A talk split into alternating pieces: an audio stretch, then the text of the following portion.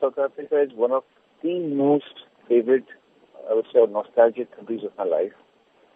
I still cannot forget uh, the month of September 1999 when I first came to South Africa, and the, the, the country just touched my heart. The people, the love, the sensibilities of music, the the way they used to scream when I would sing, and I and mind that I was not even uh, equipped equipped with the best of the songs at that point. I did not have a Suruj Madham, I did not have a Kal Ho Na Ho or Main Hoon Na or Satya at that point. But they, I mean, you guys gave me love when I was just beginning, almost beginning. So there is a very, very soft corner for South Africa in my heart. So when I come to South Africa, I just don't come to a city. I come to my roots. I, do, I don't come to a country. I come to my roots.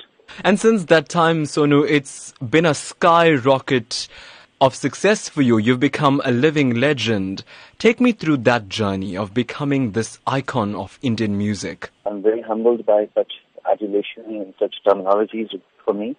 But I do not look at myself like that because my uh, my life is not to be proven to anybody else outside.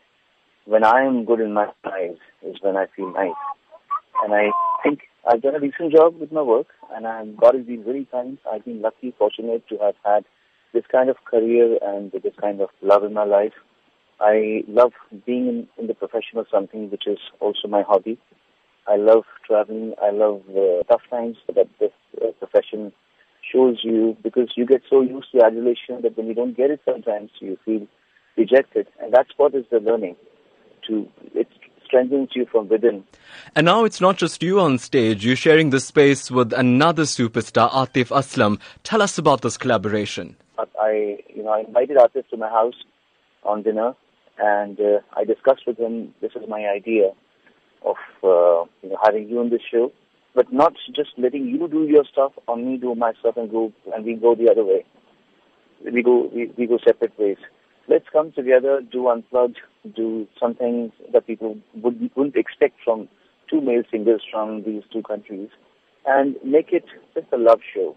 And he loved the idea we did the show in Dubai, and then we did it in Singapore and Malaysia on popular uh, request. Then we did an entire tour in, in America and Canada, and now we are coming to South Africa. But you're also reinventing all the time. Your sound evolves, you know, in your recordings and your stage shows always take it to another notch each time you come to South Africa. How important is it to stay relevant like this? If you're working hard on your craft, you will keep evolving.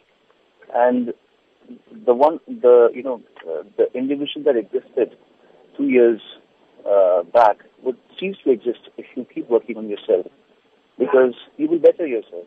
And this is going to be a very unique show. You will love it because uh, he has got his own style, and I've got my own style and my own repertoire, and uh, it's going to be a different. It's going to be a very intense show.